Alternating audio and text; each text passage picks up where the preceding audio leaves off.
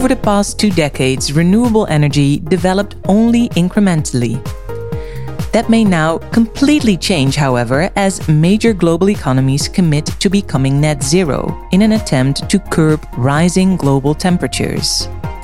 In the coming decades, fossil fuels will be replaced by a combination of wind, solar, bioenergy, geothermal, and hydroenergy.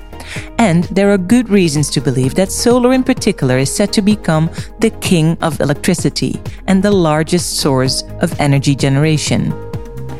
In this podcast, I talk to Christopher Mellor about the opportunities that the solar sector offers to investors. Chris is head of EMEA ETF equity and commodity product management at Invesco. Chris, a warm welcome. It's wonderful to have you. Hello, thank you for inviting me.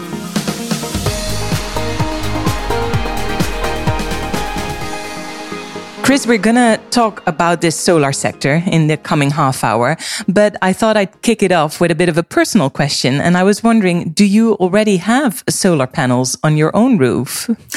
Uh, I don't have solar panels on my roof. It, it, doesn't really work in, in the setup I have at my house, but I do buy my electricity from a renewable energy supplier. So, uh, hopefully, doing my bit for moving the environment uh, forward. That's great. Uh, now, solar is just one of the many renewable energy uh, sources that are out there. Why do you believe that solar has a stronger investment case than, for example, wind or, or hydro energy? It, it's really question, uh, a question of efficiency and cost that are driving demand for solar energy. And when we look at the outcome or the outlook for, for the solar sector, you know, solar accounts for around about, you know, 11% of electricity capacity today. That's forecast to rise to almost 40% of installed electricity capacity by 2050. And it's worth saying that electricity capacity itself is set to treble by 2050 as the electrification of the economy happens in order to help reduce carbon emissions. Solar is a key part of that electrification story. So would you say then that the, the massive switch to solar energy is realistic from an economic point of view well, as well, Christopher? Yeah, as I was saying, you know, it, it's an efficiency and cost question, really, and it's it's card, cold hard nosed economics that's driving the growth of solar installed capacity. You know, technology advances, economies of scale have really crushed the price of, of solar electricity on a levelized basis. Uh, it's around six cents per kilowatt hour. That makes it cheaper than installing new coal, new nuclear, new natural gas, and indeed, you know, uh, offshore wind. That price decline, well, prices have fallen by about 85% since 2010, uh, and they're forecast to fall by another 70%. So, you know, although there is, you know, a large amount of investment required to, to uh, grow solar capacity and indeed renewable capacity in general, you know, it makes economic sense to do that. And when we look at that solar sector, um, what are the different market segments within solar that are interesting from an investor's point of view, would you say?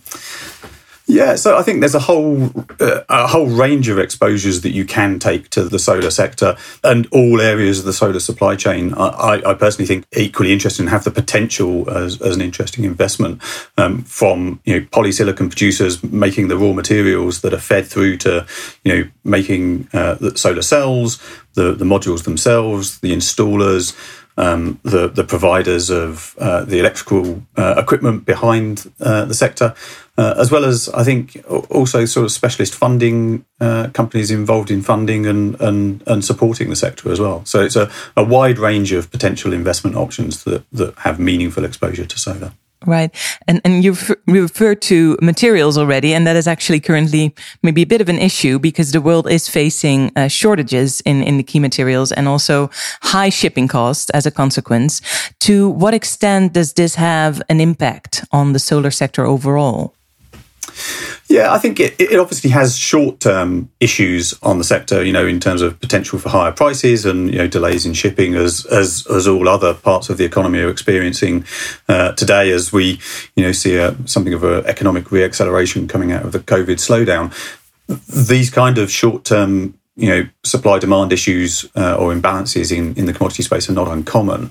Um, but for the longer term, you know, the, the story of, of history is that, you know, supply in commodities, you know, increases to meet demand as you see new sources of, of supply being you know discovered and brought on uh, brought into production or or funded and brought into production. So yes there are some potential short-term issues but i think over the long term uh, and and very much i'd view solar as a long-term investment play uh, you know on that decarbonisation theme. I think those short-term issues are, are, are unlikely to, to be more than a blip in the road uh, now, Chris, in the past, the solar sector depended heavily on being subsidized. Is that still the case? And do you think that the sector can actually survive without those government subsidies? Yes, I, I, think so. The answer to that is that first of all, it, it was very much a story of subsidies, uh, and if you look at the, the sort of movements in solar stocks and, and solar related investment activities, there are two big big peaks that we've seen so far. Uh, the first was in the, the, previous decade, so the noughties, where we saw significant government subsidies going into supporting the growth in, in renewable energy. That, of course, all came to an end with the global financial crisis, and governments, you know, uh, started withdrawing those subsidies and, and in order to uh, recover from the, the crisis. Um, the truth is today, though, that you know, with that significant fall in solar prices that I've talked about, it's no longer requiring government subsidies. The fact that it's the lowest cost you know, source of electricity means that the economics speak for themselves. Um, it's not to say that it, that solar doesn't benefit from government policy, uh, and obviously we've seen a significant focus from from governments around the world on decarbonisation. You know, increased use of carbon pricing in the EU and you know California, for example, and and you know uh, all of that pushes up the cost of, of high carbon uh, energy supplies, uh, which then makes solar uh, even more appealing from from the perspective of, of, of, economics. Right.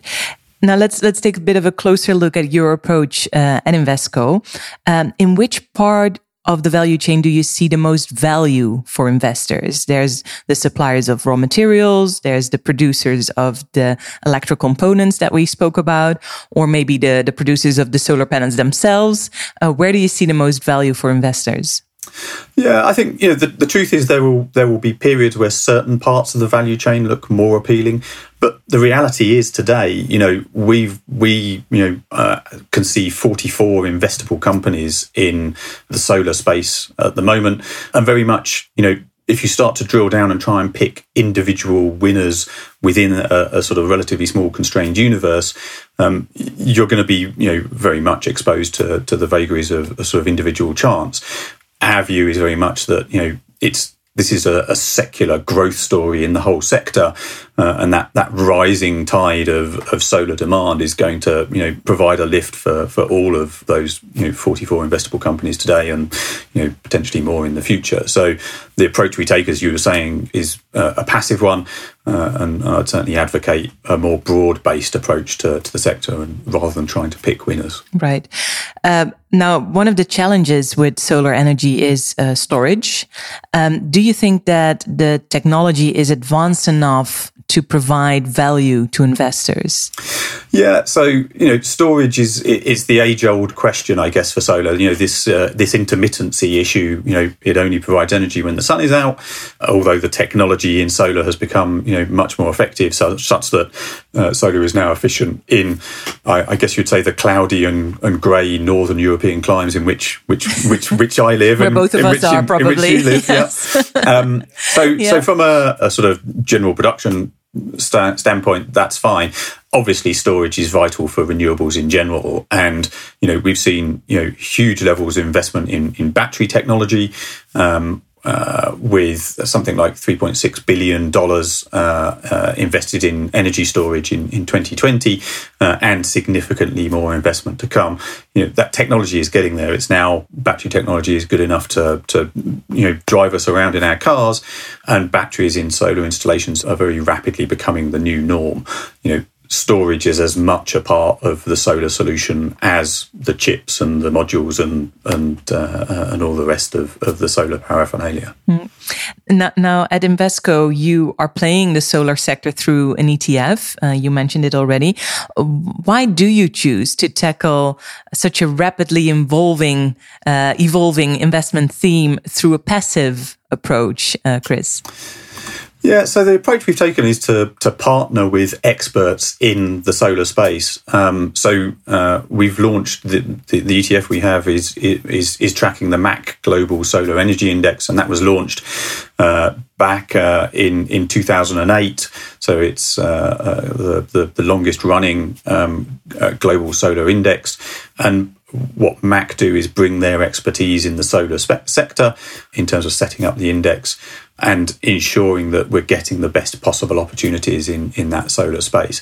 You know, I guess there are a number of other ways that you could do this, but have you on a lot of these sort of thematic type areas uh, is if we can partner with the with, with, industry experts, we're able to leverage their their knowledge and their expertise, uh, and then we provide an efficient and effective way of getting exposure to, to the stocks that they're able to to identify. Mm. And in which of the market segments currently lies the focus uh, of the index, and and why? Yeah, so if you look at the breakdown of, of the index, it's it's um, relatively broadly spread. So in terms of the number of opportunities, there were probably more stocks in things like solar power project development and, and operation. Uh, and the sort of second largest segment is the area of manufacturing solar panels and, and the integrated production of, of solar.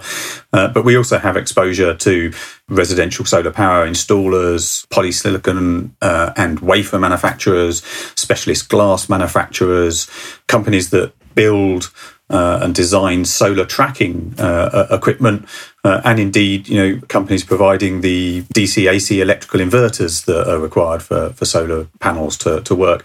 So there's a wide array of, of exposures in the index um, perhaps you know mostly ex- or more more heavily exposed towards those, as I say, those power project developers and operators and integrated solar manufacturing companies. Right.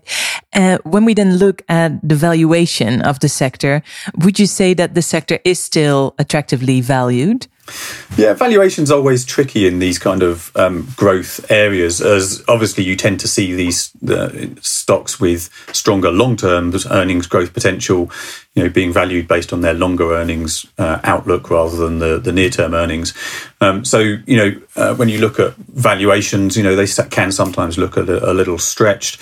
Um, if you look at something like price to earnings, for example, the the you know the average price to earnings ratio for the index that we're tracking is just over 45 times next 12 months earnings. Um, that compares to around 20 times for, for the broader global equity market.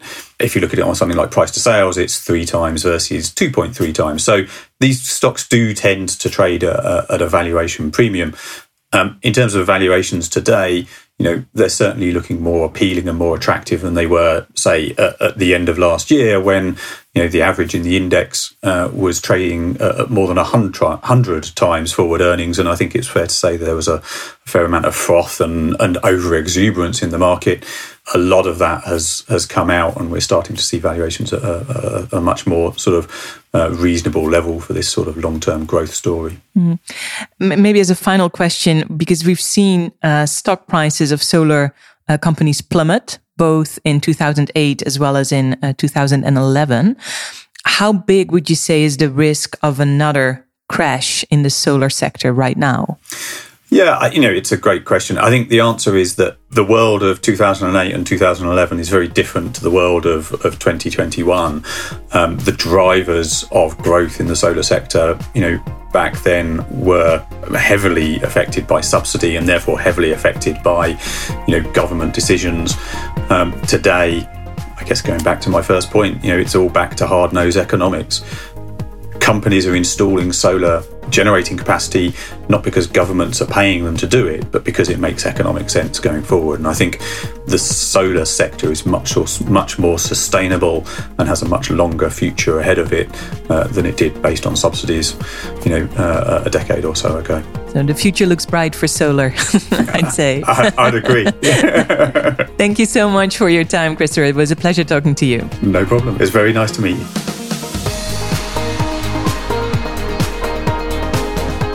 You listened to a podcast about the opportunities that the energy transition offers to investors.